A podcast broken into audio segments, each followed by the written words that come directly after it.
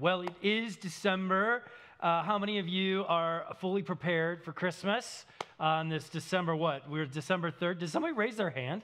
Okay, all right. Everybody go talk to her. She's got all the answers, apparently. Uh, but it is uh, December, and uh, as every December, we usually do a, a series in, uh, in and around the story of Christmas, this year not being any different. And as I read the passage, I, I found myself doing a little research um, around some of the greatest fears of Americans. Americans in, in, particular, but I'm guessing that some of these fears are probably worldwide as well. And I found myself really relating to a number of them. Uh, so I thought we would have a little fun and see what y'all are afraid of too, okay? So if any of these, if you, when I say this, go ahead, raise your hand if you're terrified of these things, okay? I'll go first. Number one on the list was snakes. Anybody else afraid of snakes? Yeah, like, I, like, yes, I have this internal fear that snakes are going to crawl in my bed at night sometimes. Yeah, Jane, you and I. Yes, Jane, Jane, yeah. How about heights? Anybody afraid of heights? Yeah, my mother's terrified of heights. Uh, I've been on a couple of rides with her before. It is miserable to go on a ride with her. Uh, spiders? Anybody afraid of spiders? Yeah, spiders. Uh, I'm not real afraid of spiders, but I get it. I get why people would be afraid of spiders. They're kind of freaky. Uh, public speaking? Anybody? Yeah, okay. Fortunately, I don't have the fear of public speaking, but um, I understand why, why you might as well. So, the, yeah, those are some of the top four that came up. Here's some other ones that were next in line crowded spaces, right? Like claustrophobia. Yeah, I know. Disease, insects, fire, social situations. Heather, yeah, Heather. Yeah, I knew that was going to happen, right? Here's, here the, were the final three, though being touched Kristen, maybe? Yeah? Maybe? Okay. Feet? Anybody afraid of feet? They're kind of gross. I don't know if I'm afraid of them. And then the last one was this. I don't even know what this means. Clusters of small holes. You're afraid of clusters of small. What does that mean? Like, okay, all right, whatever. That's fine. Okay. So that one's just really irrational. I don't understand. All right, here, here we go. Let's bring it back. Come on, bring it back in here, people. Let's come. Come on. So, on a more serious note, there's a university in Orange County that does a, a, a study each year on the most prevalent fears of Americans. They've been doing it for about 10 years. It's called Chapman University. And they, they weren't so sort of irrational feel, fears, if you will, that we have, but fears that are actually occurring among people in America. And they range from topics about the environment, government, economy, war, disease, etc. And here were the results that were released in October of this year. At the very top of the list, our greatest fear as Americans is corrupt government officials. Okay, all right. Yeah, we got some applause in the back. Yeah, uh, number two was an economic or financial collapse. I think we all fear that a little. Number three was Russia using nuclear weapons. I mean, we sh- maybe we should be afraid of that, I guess, right? Uh, the U.S. becoming involved in another world war. Next was people I love becoming seriously ill. People I love dying. Cyber terrorism not having enough money for the future. It's getting a little too close to home, maybe. Here's the thing fear is very, very real to us. It's rampant even in our world today.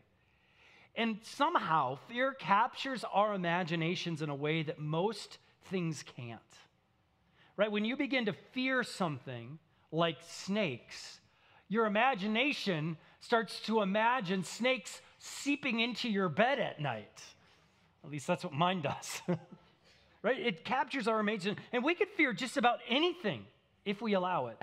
You know, there are literally terms, right, like claustrophobia or arachnophobia. There are terms for these fears. The fear of peanut butter sticking to the roof of your mouth.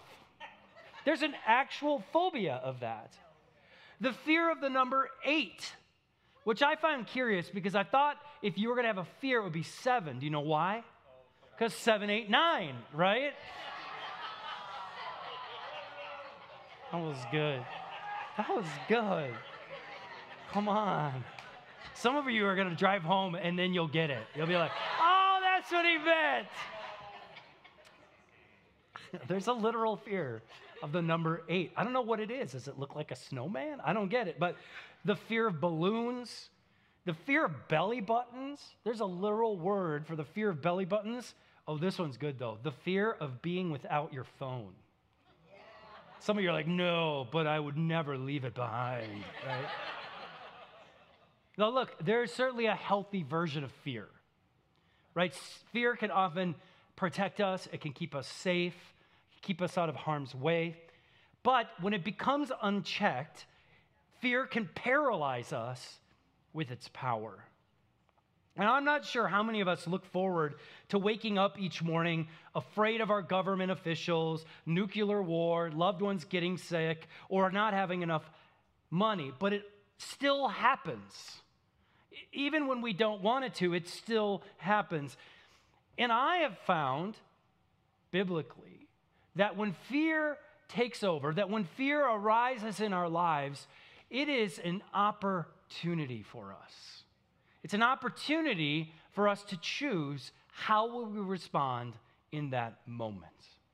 Which brings us to Christmas. So it is the Christmas season, and I'm sure many of you have jumped headfirst into all of the festivities, right? You're tree is up, your lights are on the house, the songs are playing in the car, the bank account is starting to get smaller by the minute. It's this wonderful time of the year, and it really is. I do love this time of the year. And, and so it's my hope for all of us at Genesis that we would enjoy this time of year. We would enjoy the parties and the movies and the music and the meals and the gift giving, but it's also my hope that we will not neglect the true purpose of this Christmas celebration which is why we're starting this series we call God with Us. Because the promise of Christmas is that while we were still lost, while we were still in our sin and rebellion against God, God, in His grace and love, came to be with us. Instead of leaving us to fend for ourselves, He joined us in our fear and in our uncertainty, in our unfaithfulness and in our weakness. And so it's my great hope for you and for me that this Christmas we'll be reminded that Jesus still is Emmanuel, God with us. So grab your phone if you haven't done so yet. Open up the YouVersion app and uh, you can follow along with what we're going to read. This morning, we're going to be in Luke chapter 1, very beginning of the Gospel of Luke. Now, it's likely that many of you have heard this story before, many times over for many of you. But as someone once told me, we rarely need new information about God. We need to be reminded of what we already know. Christmas is one of those times a year that in December we need to re- be reminded of what we already know. We need the reminder every December that God is still with us including this story in Luke chapter 1. All right, Luke chapter 1, starting in verse 26. In the sixth month of Elizabeth's pregnancy, God sent the angel Gabriel to Nazareth, a village in Galilee, to a virgin named Mary. She was engaged to be married to a man named Joseph, a descendant of King David. Gabriel appeared to her and said, Greetings, favored woman, favored woman, the Lord is with you. Now, history has, uh, shows us that it had been hundreds of years since God's people had heard from God in Luke chapter 1. For centuries, the Jewish people had been given prophet after prophet, king after king who spoke on God's behalf. But for about 400 years, they heard nothing. Radio silence from God. Until now, Luke chapter 1. Oddly, though, God's very first announcement after hundreds of years of silence isn't to the masses in Rome or on the streets of Athens and Greece. Instead, it is to a young teenage girl in the nowhere town of Nazareth with a population of only a few hundred people. You know, God is a curious being sometimes, He's a mystery. It seems mysterious to me that after 400 years of silence, that God would decide this is where I'm going to send my angel Gabriel. And yet, this is what he does. Now, based on what we know of Mary, she was a virgin, we know. She was engaged to a man named Joseph. Most scholars believe because of that, she would have been somewhere in the ages of 12 to 16 years old. That was commonplace for a young girl to get engaged and get married and begin to have children. She was a freshman in high school. Okay, let's just put that. I have a daughter who is a freshman in high school. Gentlemen, ain't no way you're getting engaged to my daughter right now. Okay? She needs to be 37 years old. She's not in the room, so I can say that. She's helping with the kids. But, but let's just put that into context of who Mary is. She has lived on earth 12 years, maybe 14. That's not very many years. When I was 12 years old, if God had asked me to do what He is asking Mary to do, it would have been a massive disaster. And it probably would have been for you as well. Again, this is not the person you would suspect God would utter his first words to after hundreds of years of silence. By the way, teenagers in the room, I hope you understand how much God loves you from a passage like this, how much God believes in you from a passage like this. Okay, that's a whole other sermon. All right, here it is though God. I'm to say my first thing I've said in 400 years. I'm going to Nazareth Nobody's ever even thought about Nazareth. And I'm going to this young girl named Mary. And it is there that I'm going to send my angel Gabriel to speak into this world. That is where I want to break my silence, God says. And this is what he says in breaking his silence. Verse 29. Confused and disturbed, which can we all agree would, yep, I get it, okay? Mary tried to think what the angel could mean. Don't be afraid, Mary, the angel told her, for you have found favor with God. You will conceive and give birth to a son, and you will name him Jesus. He will be very great and will be called the Son of the Most High. The Lord God will give him the throne of his ancestor David, and he will reign over Israel forever. His kingdom will never end. Now, again, it's very clear that Mary is terrified by the presence of Gabriel my guess is we would all be as well, right? Angels don't appear often. And when they do, my understanding of it scripturally is that it is an event that you are unprepared for emotionally. And so Mary cannot understand why an angel is standing before her. But if the very presence of the angel weren't enough for her, he then tells her that she's going to give birth to the Savior of the world. Now, just a little context. The Messiah, the Savior of the world, has been talked about for thousands of years in the Old Testament. That is the one that the Jewish people have been waiting for for thousands of years. And what Mary is hearing in that moment is by the way, Mary, you, freshman in high school, are going to give birth to that one Messiah. That is a tall order for a teenager. That is a tall order for anybody, but especially for a teenage girl living in the first century. He's going to bring God's kingdom to earth, this baby. He, this baby is just not just going to be king, but he is going to be king of all things for all time, who will reign forever and ever. It's always important to remember that we have the luxury of seeing the full story when we read something like this. Right? We're, we're thousands of years removed from this story. We know what happens next, but Mary doesn't.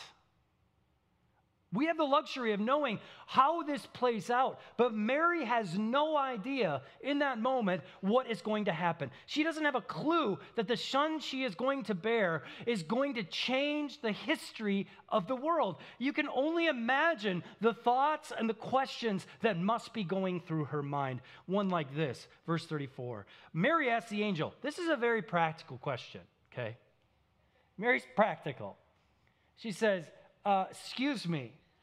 How is this going to happen? I'm a virgin.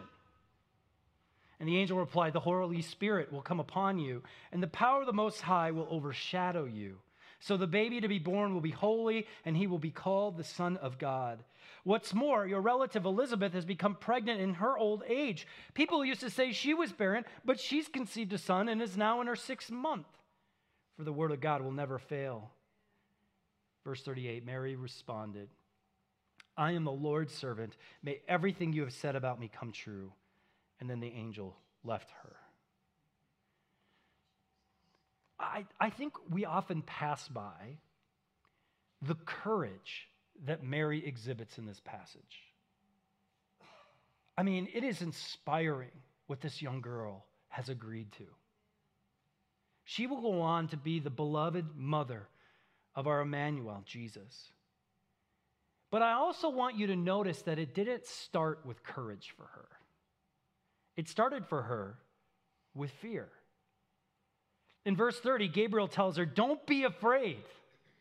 I mean, Mary's initial reaction to all of this, to God's first words in centuries, is not elation and excitement, it's terror, it's fear. And in my opinion, God, Gabriel's appearance to Mary is actually the least scary thing that happens in this passage. Becoming pregnant with the Savior of the world is not only a tall order for Mary, but it is going to cause all sorts of issues for her practical daily life. She's engaged to Joseph. Becoming pregnant prior to their marriage puts them in jeopardy with the Jewish community. They might be excommunicated from their friends and their family. And when asked why she's pregnant, which will be a logical question Mary, you're not married. Why are you pregnant? Her answer will have to be I swear. I, we, didn't, we didn't do what you thought we did. It was God, right? Typical teenage response to this, right? That's what people would be like, oh, another, yeah, sure, sure, it was God, yeah, use Jesus, right? I mean, it's not a real believable story. Not a very satisfactory answer. But she is going to have to walk this life for the next nine months at least, and probably for the next 33 years. People will point fingers at Mary and they'll say things like, oh, that's the bastard child Jesus. I mean, do you understand her fear here? And yet, the courage that she has. Because in the end, the fears that she faces, Mary says these words I am the Lord's servant. May everything you have said about me come true. And so it makes me ask the question what happened?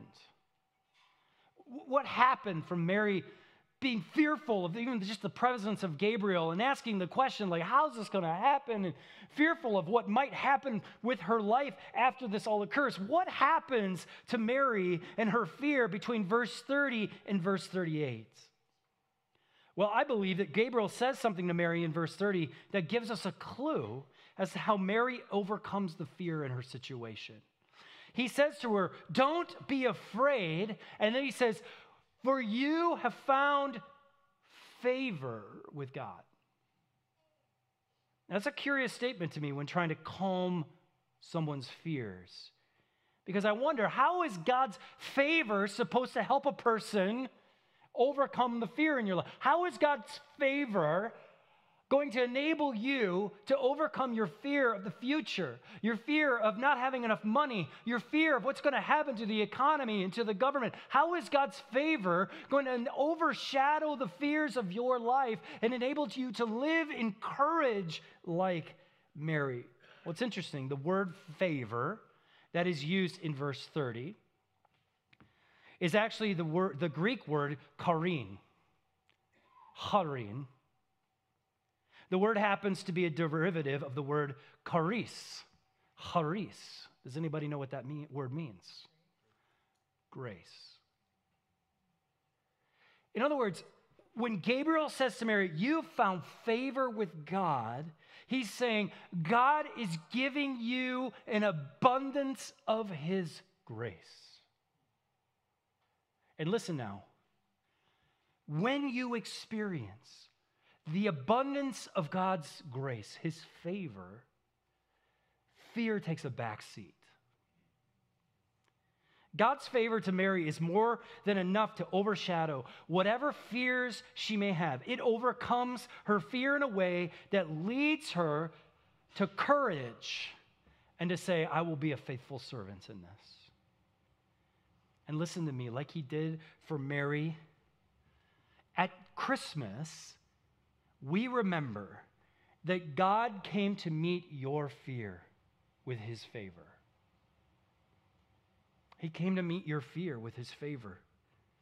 The coming of Jesus, Emmanuel, God with us, has allowed the favor of God, the abundant grace of God, to overcome whatever fear we may, that may come our way. When we come to understand the depth of his love for us and the grace he's lavished on us, our fears take a back seat to his favor, to his grace.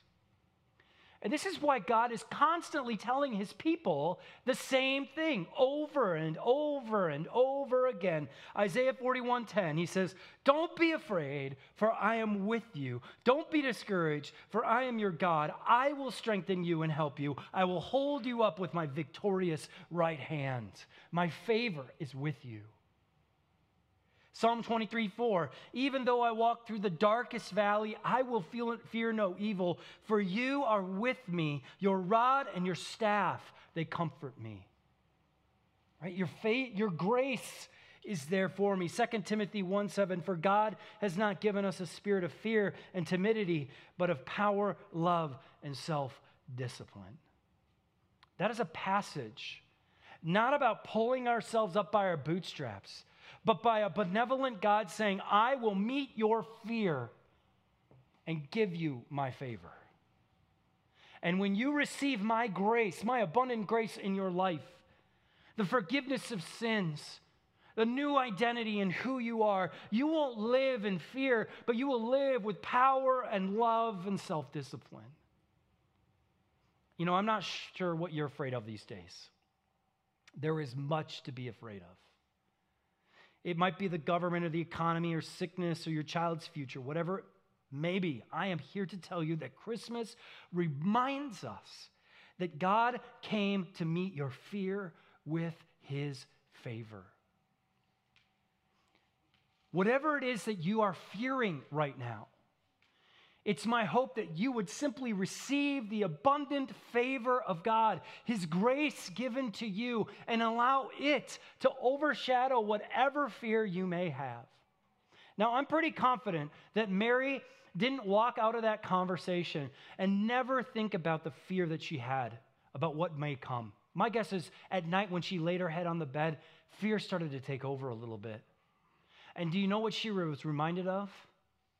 The words of Gabriel God's favor is with you, His grace is yours.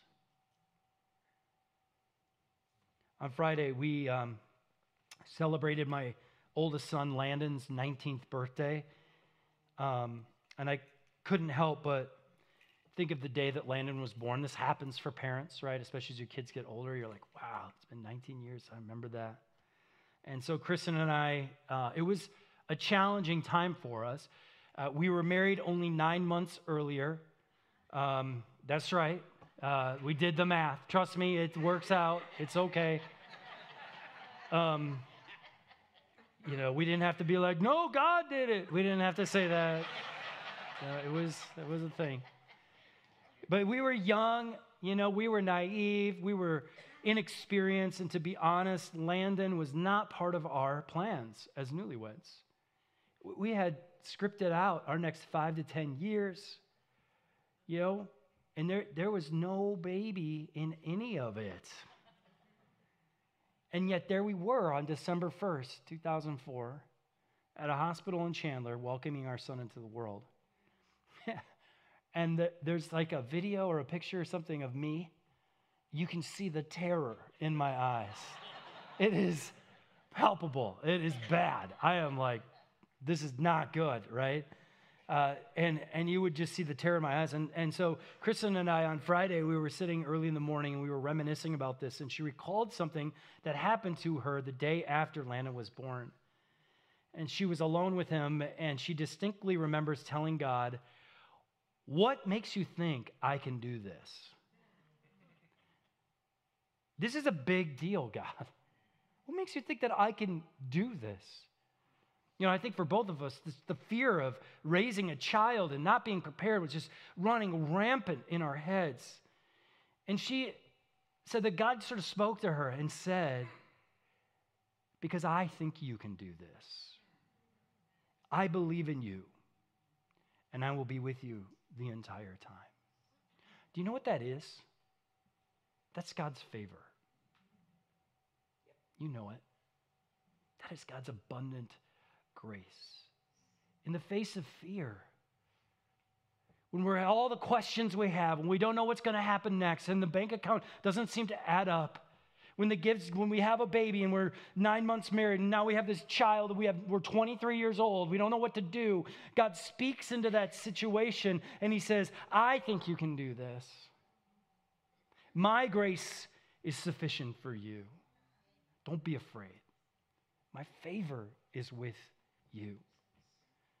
God met Kristen's fear in that moment with his favor. His abundant grace and presence overshadowed any fear she may have about raising a newborn. And I guarantee you, there have been nights ever since 19 years of nights where we lay down at night and the thought in Kristen's mind is, why do you think I can do this? Am I right? And those same words come back because I think you can do this. I believe in you and I will be with you the entire time. And once again, our fear is met with God's favor. So this morning, I want to give you an opportunity to simply bring your fears before God.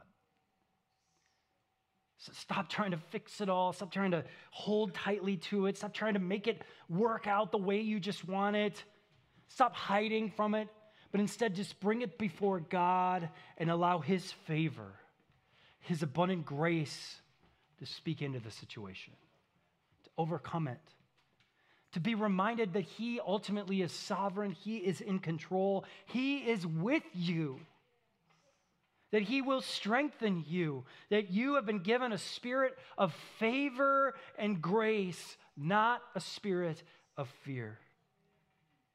And lastly, I want to just say to those of you who maybe have never received God's grace in your life that if you have never experienced His favor, His love, His forgiveness, will you do me the favor? Will you do yourself the favor of turning to Jesus this morning? He came for you. Christmas is the reminder that no matter who we are, no matter what we've done, no matter where we've been, God came for us. That while we were still in our sin, He came to give us new life. And that invitation is there for you. It's likely that you have been walking in fear your whole life. And for the first time, you have heard that God has grace and favor for you. And I want you to walk towards that this morning. Our God is filled with more grace than we could imagine. And so, in the midst of fear, like Mary did, it's my hope this morning the opportunity exists for us to turn to Him and receive His favor, His grace. Let's pray. God, I am so grateful that in the midst of fear, you continue to meet us right where we are. You know, we don't know what the future holds any more than Mary knew what the future held for her on that day when Gabriel appeared. I get it. I relate. The, the, the confusion, feeling disturbed and, and fearful. I, I get it. And God, yet what a loving, kind display you put on as you met your fear with your with her fear with your favor. God, we are walking into a season where we are going to celebrate and we're going to you know, we're going to have fun and we're going to enjoy this season, but there are going to be moments, God, when fear creeps in. And when that happens, I pray, God, that your voice would be stronger than the voice of fear. That we would be reminded that right there in that moment, you meet us with your favor, with your grace again. You say to us, I am with you. I got this. I will strengthen you. You have nothing to fear. I am by your side. This morning, God, we give you our fears, the many that they are. And we ask, God, that in this moment you would meet us with your favor. If you're here this morning, I ask that you would step towards Jesus. Receive his favor. Know that he is with you, that he has come for you, that his grace is abundant. Lord, thank you for him. Thank you that he would leave his throne in heaven to come and to walk among us, to live among us, to live the life we could never live, to die a death we deserved, and to raise again three days later to give us the hope of new life. We place our faith and our hope in that. We give you our fears, and we ask for your favor. It's in Jesus' name we pray.